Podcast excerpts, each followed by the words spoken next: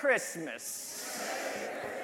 Amen. You may be seated. You may be seated in the house of the Lord. Amen. Woo! Y'all came ready to worship this morning.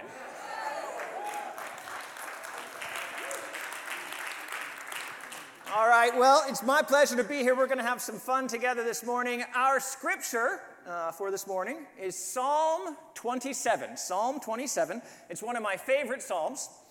Now, it's a relatively long passage, um, short for a psalm, but psalms, uh, an entire psalm is long. But each psalm, psalm is a song, it's a poem. Uh, and so we're going to read the whole thing together this morning Psalm 27. Okay? So, starting in verse 1. The Lord is my light and my salvation. Whom then shall I fear? The Lord is the stronghold of my life. Of whom shall I be afraid? When evildoers assail me to eat up my flesh, my adversaries and foes, it is they who stumble and fall. Though an army encamp against me, my heart shall not fear. Though war arise against me, yet I will be confident. One thing I have asked of the Lord, that will I seek after, that I may dwell in the house of the Lord all the days of my life, to gaze upon the beauty of the Lord and to inquire in his temple, for he will hide me in his shelter in the day of trouble. He will conceal me under the cover of his tent. He will lift me high upon a rock. And now my head shall be lifted up above my enemies all around me, and I will offer in his tents sacrifices with shouts of joy. I know you are all ready to offer some shouts of joy this morning. I will sing and make melody to the Lord. Hear, O Lord, when I cry aloud. Be gracious to me and answer me. You have said, Seek my face. My heart says to you, Your face, Lord, do I seek. Hide not your face from me, turn not your servant away in anger, O you who have been my help. Cast me not off, forsake me not, O God of my salvation. For my mother and my father have forsaken me, but the Lord will take me in. Teach me your way, O Lord, and leave me on a level path because of my enemies. Give me not up to the will of my adversaries, for false witnesses have risen against me, and they breathe out violence but I am still confident of this. Or in some manuscripts, I would have perished if I had not known that I would see the goodness of the Lord in the land of the living. Wait for the Lord. Be strong and let your heart take courage and wait for the Lord. Amen. Well, we see that things are not going very well for the psalmist in Psalm 27. Evildoers are seeking to destroy him. He has an army encamped against him. His enemies are spreading lies about him and threatening to hurt him. His own father and mother have given up on him. Now, he talks a lot about a lot, about a lot of good things, too. Uh, his enemies will stumble and fall. He will gaze upon the beauty of the Lord. God will hide him in the shelter. His head will be lifted up above his enemies. He will see the goodness of the Lord. But none of those good things have happened yet. And we know this because he closes with the only commandment in the entire psalm wait for the Lord. And I think this is an appropriate psalm for us this morning because Advent, these weeks before Christmas, are a season of waiting waiting for Christmas, waiting for the birth of Jesus, waiting for him to return, waiting for the Lord. And what does waiting for the Lord look like? Well, it's kind of strange because in the midst of his life falling apart, the psalmist doesn't open up by saying, Gee, I am really worried. What if God doesn't show up? He doesn't say, he doesn't even cross his fingers and say, Oh, I hope God doesn't let me down this time. He doesn't even open up by saying, God, what's taking so long? Instead, he opens by saying, The Lord is my light and my salvation. Whom shall I fear? The Lord is the stronghold of my life. Of whom shall I be afraid? And he closes by saying, I would have perished if I had not known that I would see the goodness of God in the land of the living. Because waiting means knowing that God isn't just good when things are going well for us. God's goodness is so important that even when we can't see it, just knowing it is there can keep us alive. Hallelujah. Oh, give thanks unto the Lord, for he is good. Lord, you are good, and your mercy endures forever. Good God Almighty. Come on, saints. If you know that God is good, I want you to tell Him about it because, Lord, you have been good to me. And with every breath that is in my lungs, I will sing of the goodness of God. There is nothing, Lord, that is better than you. You are a shelter in times of trouble. You are a good, good Father. You are faithful. Oh, that I might dwell in the house of the Lord all the days of my life because you are good.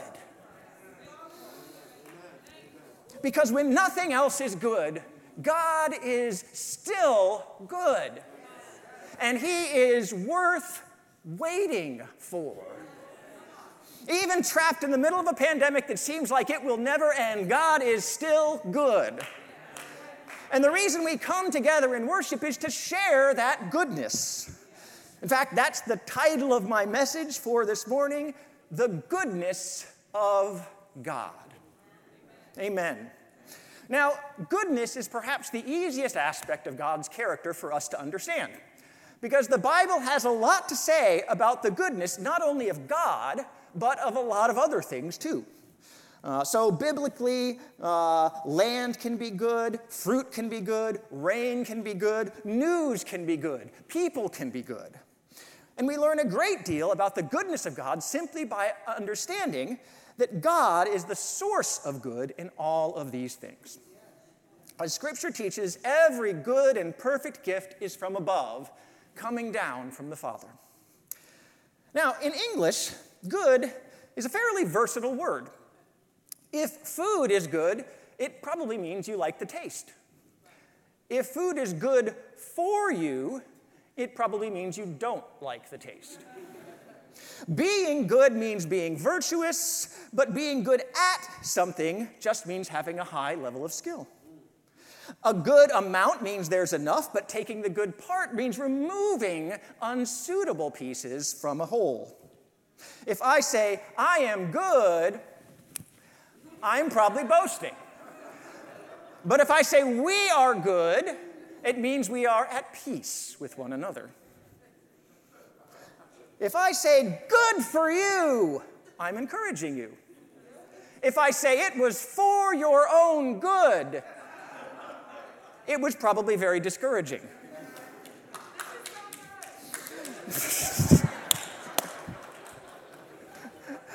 Likewise, it is hard to see what a good dog has in common with a good cause, good looks, good food, or a good deal. And yet, somehow, all of those things are good. In English, the word good has a lot of different meanings depending on context. Now, thankfully, the Hebrew word for good that's used in the psalm here, tob, also has a large variety of meanings. In fact, all the uses of good that I just mentioned in English could also be translated as tob in Hebrew. And so all those things are in some way reflections of the goodness of God. But, but there's one use of the word good in English that does not translate. Okay? Because sometimes in English, when we say good, we actually mean mediocre. You know, if I finish preaching this morning and Bishop tells me that it was a good effort, I'm gonna know I didn't do too well. Right? And if somebody comes back from vacation and you ask them how it went and they say, oh, it was good, your first question is probably gonna be what went wrong. Because implicitly in our minds, a lot of times when we say good, we mean not great. Because in our heads, there's a hierarchy. You know, if good's here, then maybe very good is here, and then there's great and outstanding and excellent and fantastic. You know, good work will get you a B. If you want to get an A, you need to do excellent work. And if you want to get an A plus, you need to do outstanding work. But that hierarchy does not apply to biblical goodness, because in Hebrew, there is nothing above goodness. There's nothing better than good. And I'm being literal here. There is no Hebrew word for better. Or more precisely, likewise, the word best. There's no separate word for best. One of the words for best is also the word for good. Folks, the name of the song is You're a Good, Good Father. They didn't name it that because You're an Outstanding, Outstanding Father had too many syllables. Okay? The song is Lord, You Are Good. That's the name of the song. It wasn't that because Israel Houghton thought saying Lord, You Are Fantastic would be an exaggeration. Okay? If if when we talk about God's goodness, if we really meant God's okayness, all the songs we sing about God being good would be a lot less popular. You know, they join some of those lesser known hymns. Hymns like, Oh, How I Like Jesus, Average Grace, A Modest Fortress is Our God. I can go on, you know, Be Thou My Hobby. Our God is an adequate God. I surrender some. Folks, our God is not an average God. He's not a B plus God because God's goodness is beyond compare. It exceeds all our attempts to quantify it or bound it. When we say God is good, we are at the same time saying He is better than anything else. We are saying He is the best part of any gift. We're saying that there is something about Him that sustains us, that keeps us alive in times of trouble. It's a goodness that is worth waiting for. So, how do we as people respond to God's goodness? Well, there are three answers to that question I want to give you this morning. Three proper responses we should have to God's goodness. We are to enjoy God's goodness, we are to be fulfilled by God's goodness, and we are to reflect God's goodness. Enjoy, be fulfilled, and reflect. So, starting at the beginning, the first and most natural response to God's goodness is to enjoy it. Good things are pleasant, they're enjoyable. They are meant to be enjoyed. That's what the psalmist is referring to when he says, One thing I have asked of the Lord, that I may dwell in the house of the Lord all the days of my life, to gaze upon the beauty of the Lord. I will offer in his tent sacrifices with shouts of joy. I will sing and make melody to the Lord.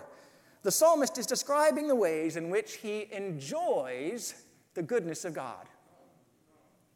What is it that Bishop always says? He, uh, all right, he says, My, my, my, my, my, my, my God is good. My, my, my, my, my God is good.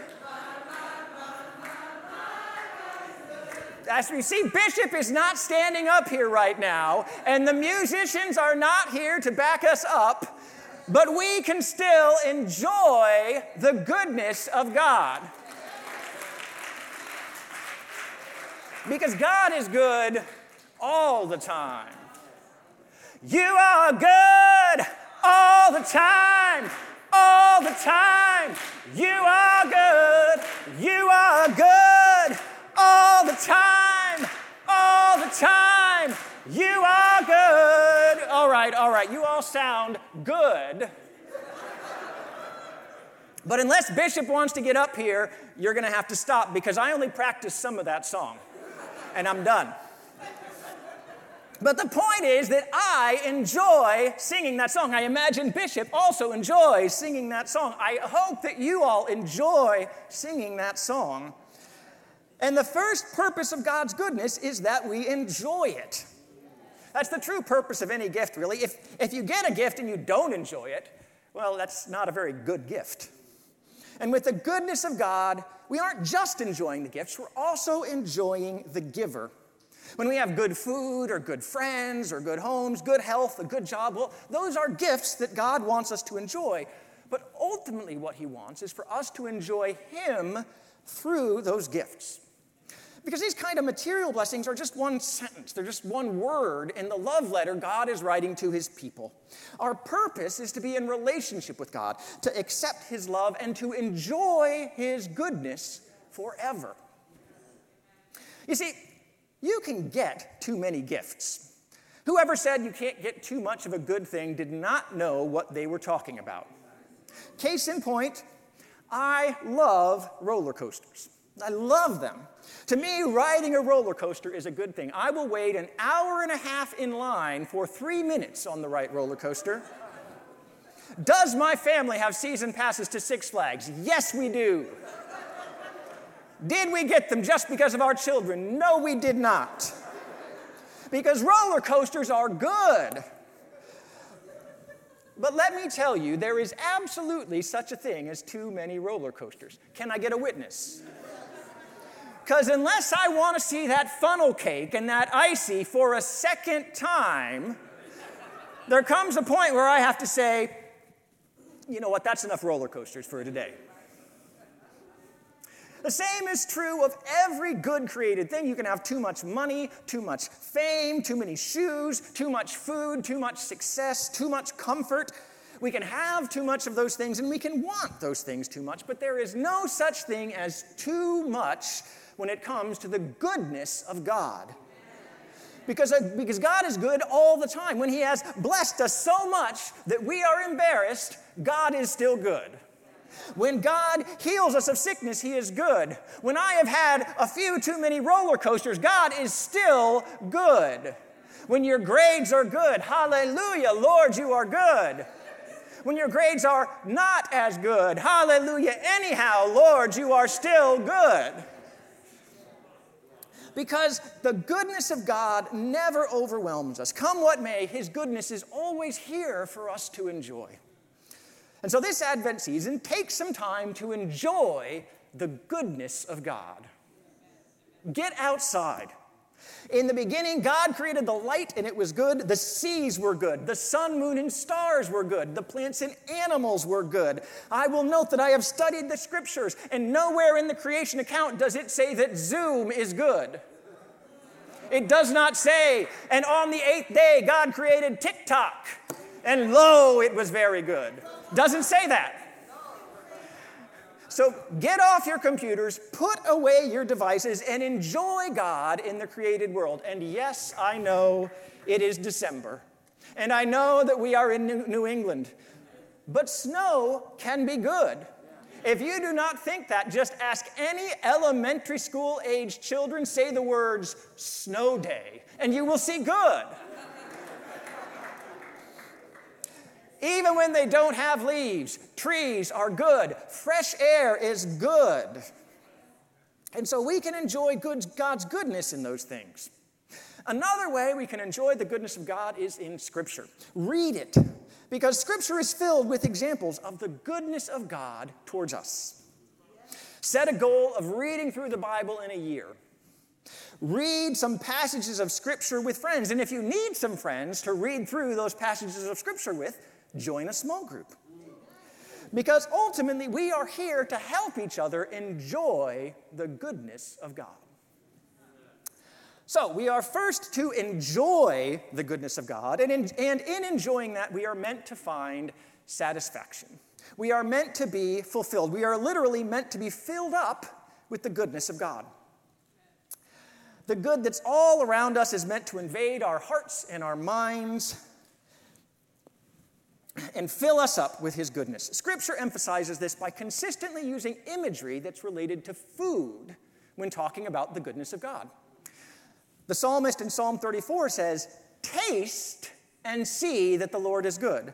Taste and see, because just by looking at it, you can see that food is probably good. But to really know that it is good, you need to taste it. You need to allow the food to satisfy your hunger, to fill you up. And it's the same with the goodness of God. We are meant to allow it to fill us up.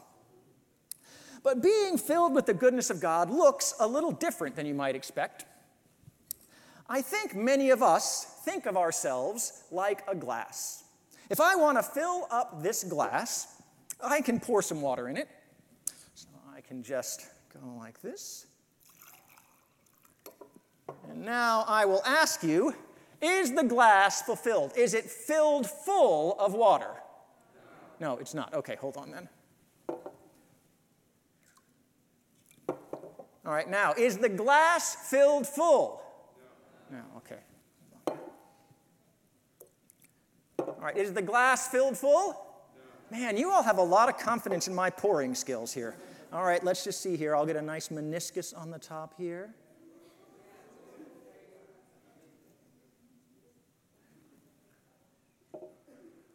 Now, is the glass full? All right, yes, the glass is full. I'll try not to walk too much and make the glass spill. But I think this is the image a lot of us have in our mind when we think about being filled full of the goodness of God. God pours out his goodness, and he just has to keep pouring and pouring and pouring and pouring until we are full.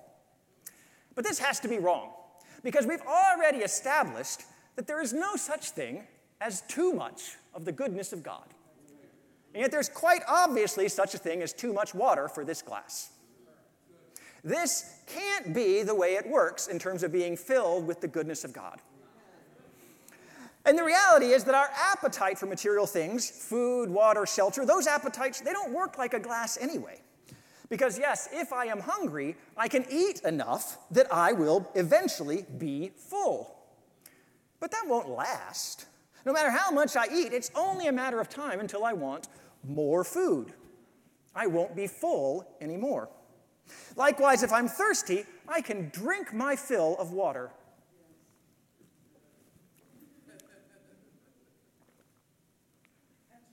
Ah, but no matter how much water I drink, eventually I will be thirsty again. Our appetite for good things isn't like this glass, it is like a funnel. Because no matter how much gets poured out,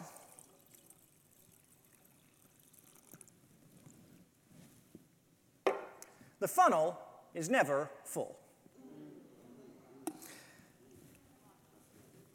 And yes, there is a such thing as too much for the funnel. I could have poured faster and overflowed the funnel and made a big mess, but there's no such thing as too much. The funnel is never full. And sometimes we allow ourselves to get caught up in this, always wanting more, always striving to be filled, but never feeling that it's enough. Using stuff to try to fill up the holes in our lives, pouring and pouring and pouring into those places only to end up feeling empty again. And can I say that sometimes Christmas is the worst for that? Because we come to celebrate the arrival of God, and what do we do? We spend money, sometimes money we don't have, to buy stuff. We go to sales that give us discounts so we can get even more stuff. We give the stuff to people. Sometimes it's stuff they don't even want.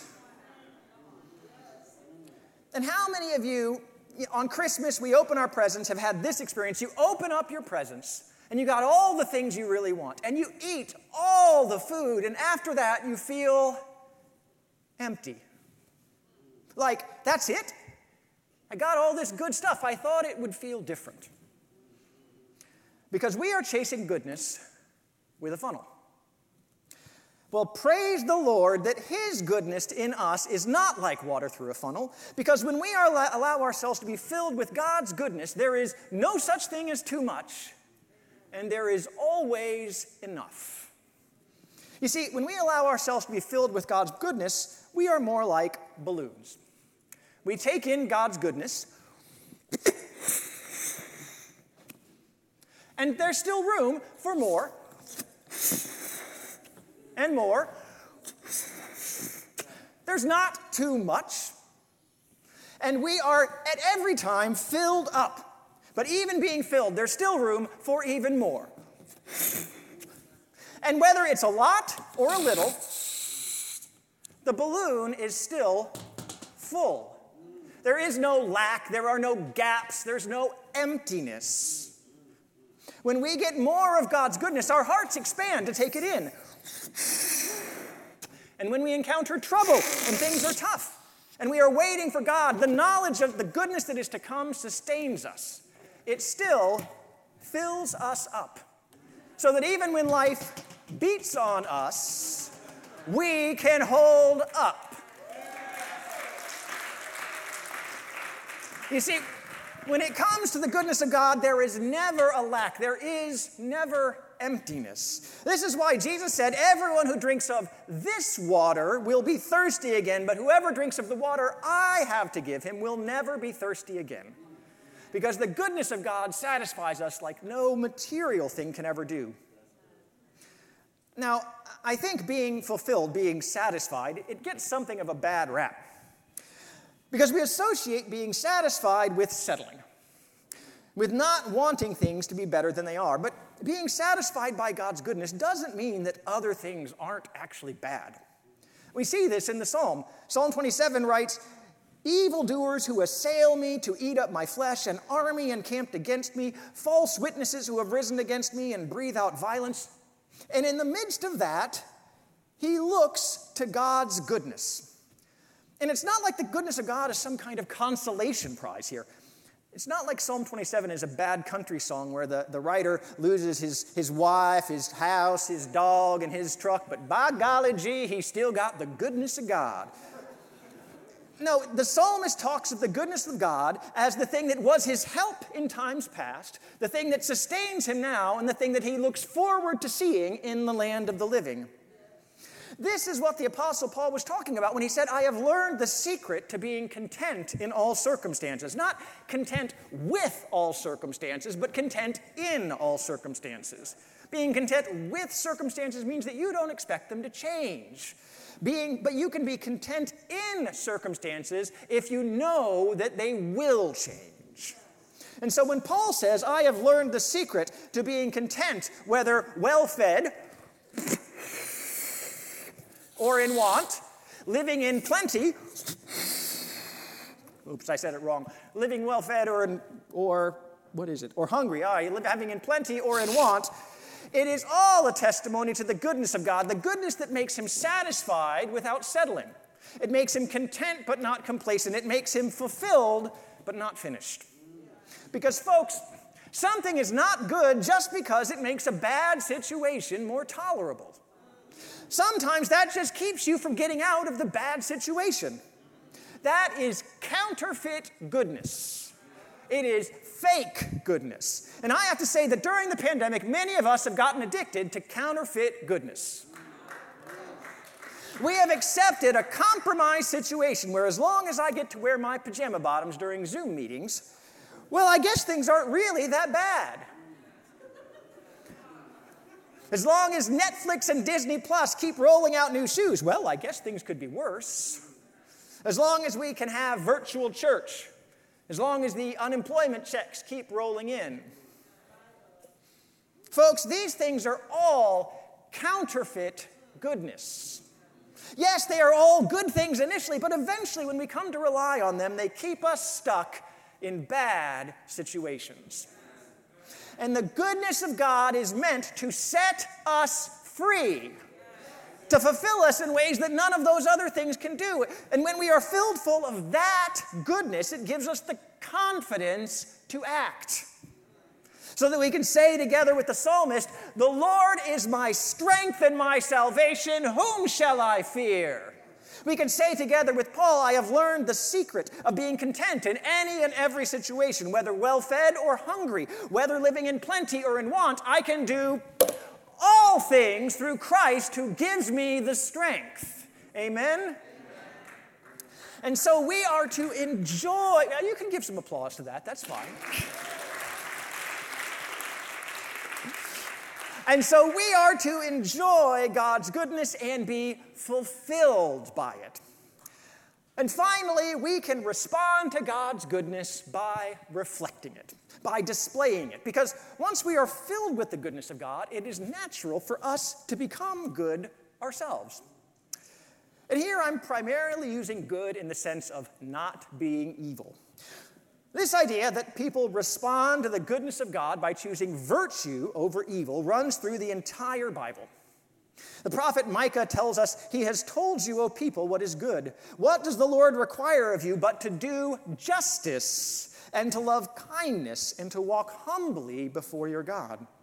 Jesus taught his disciples in the same way let your light shine before men that they may see your good works and give glory to your Father who is in heaven. Galatians lists the, lists the fruit of the Spirit as love, joy, peace, patience, kindness, goodness, faithfulness, gentleness, and self control. The Bible repeatedly notes that if we are filled up with the goodness of God on the inside, we can't help but have it show on the outside. If we're filled with good, we will do good. Notice in Galatians that it lists goodness as one of the fruits of the Spirit. Fruit is something that proceeds naturally from its source. So, apple trees produce apples, oranges, orange trees produce oranges, cherry trees produce cherries. And so, by naming goodness as one of the fruits of the Spirit, the Bible is teaching us that goodness, in the sense of not evilness, is a natural consequence of us being filled with the Spirit. The aim here is for us to be so filled by the goodness of God that we can't help but do good things. He pours out His goodness for us to enjoy, that we might be filled up and do good towards others. He wants our actions to reflect His goodness towards us. Unfortunately, things didn't really go as planned. Because in the Old Testament, when the word good is used with regard to people, as opposed to being used with regards to God, it's usually being used to point out that people are not good. In the Garden of Eden, Adam and Eve ate from the tree of the knowledge of good and evil, and that's how sin entered the world. Five separate times in the Psalms, the author laments, There is no one who does good, not even one. Ecclesiastes asserts there is not a righteous per- person on earth who does good. The prophet Hosea laments Israel has spurned the good. And the same is true for us. If you judge us by our actions, we are not filled by the goodness of God, at least not all the time. We don't display love, joy, peace, patience, kindness, goodness, faithfulness, gentleness, and self control, at least not always because sometimes we are irritable, discouraged, impatient, angry, frustrated, unreliable, dishonest, harsh, or selfish. Turn to your neighbor and say, Neighbor, I think he's talking about himself.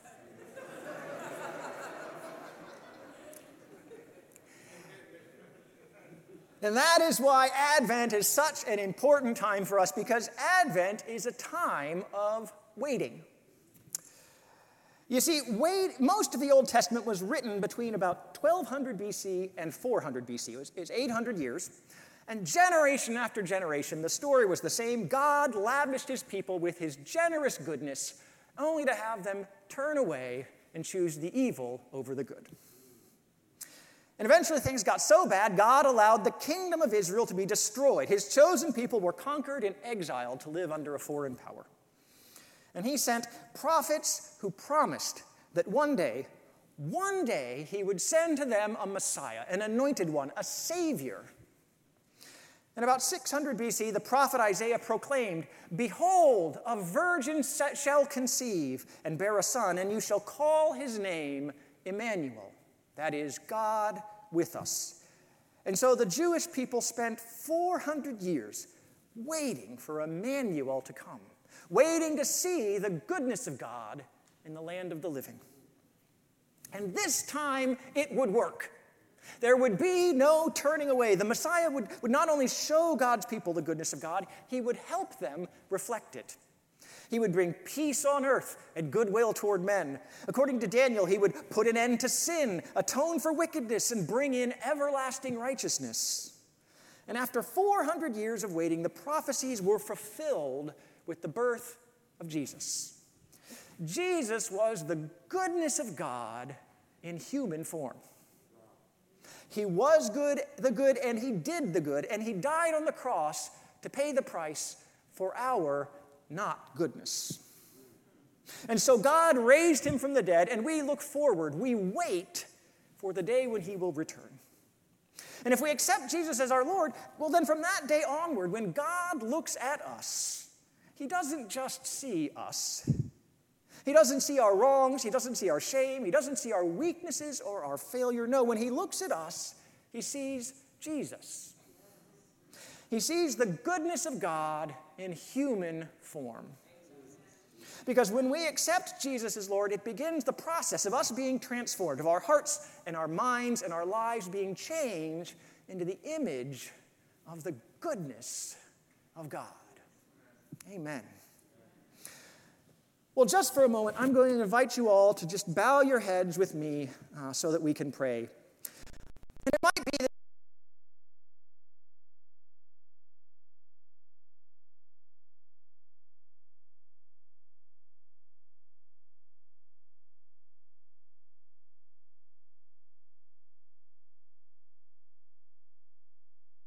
with the he has for you in the person of Jesus.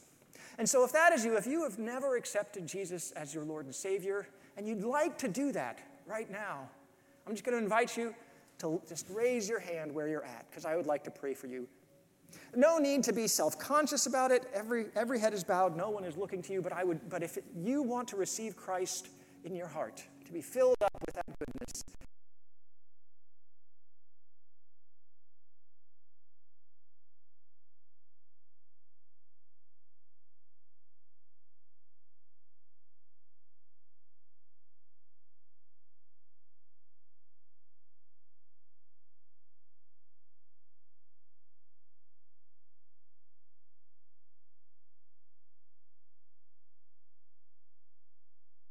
to pray with you.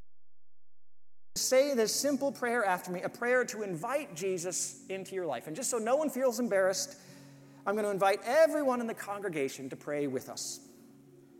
So, saying after me, God, I come to you right now, and I admit that I am a sinner.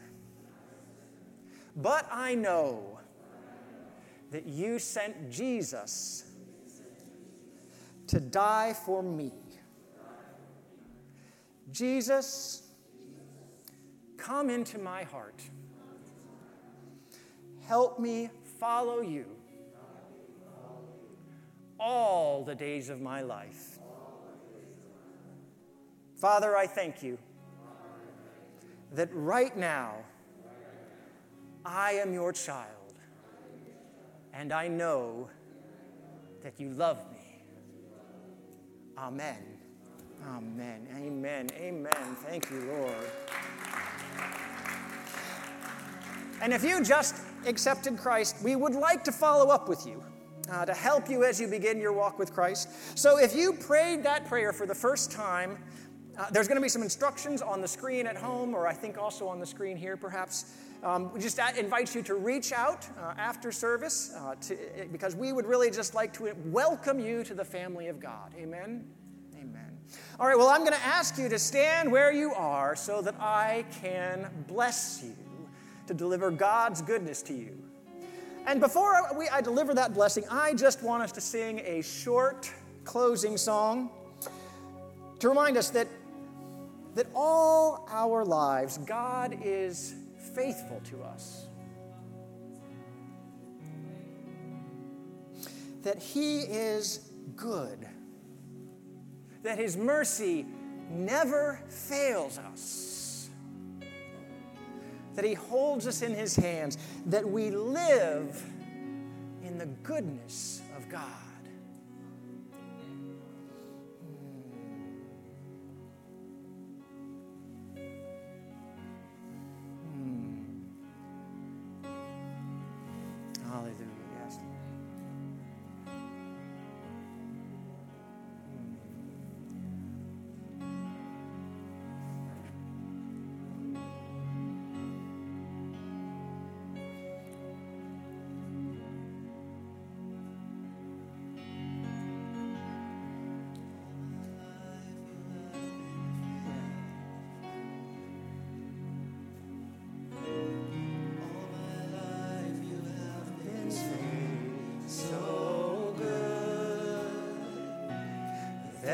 All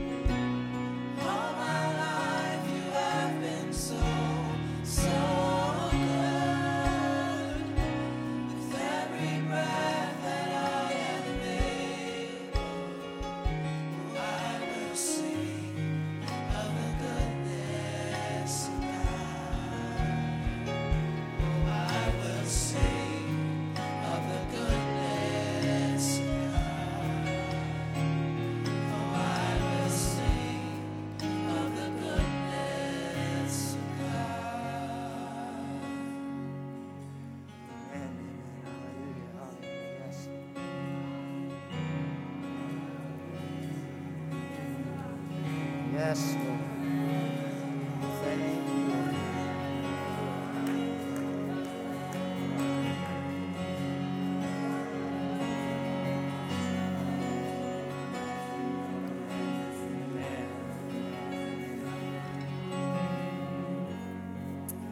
Amen. Amen. Well, now, please put out your hands and receive this blessing.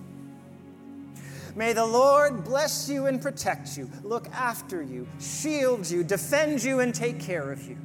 May the Lord make his face shine, grin, beam, and show his pleasure on you. And may the Lord be gracious, kind hearted, pleasant, compassionate to you. May the Lord show you his favor that will promote you, appreciate you, support you, and side with you as you side with him.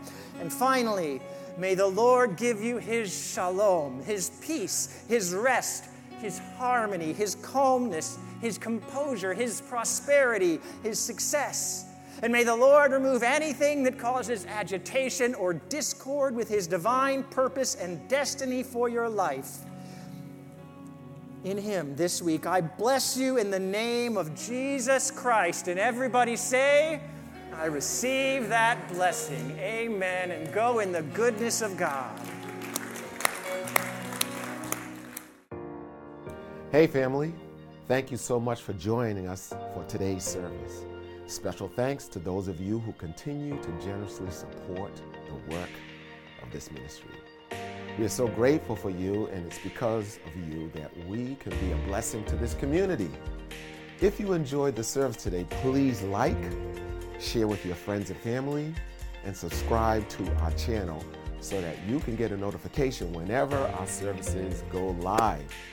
We also invite you to follow us on social media at PT Cambridge in order to stay connected to this ministry. Hey, we look forward to seeing you next time. Thanks for watching, and God bless you.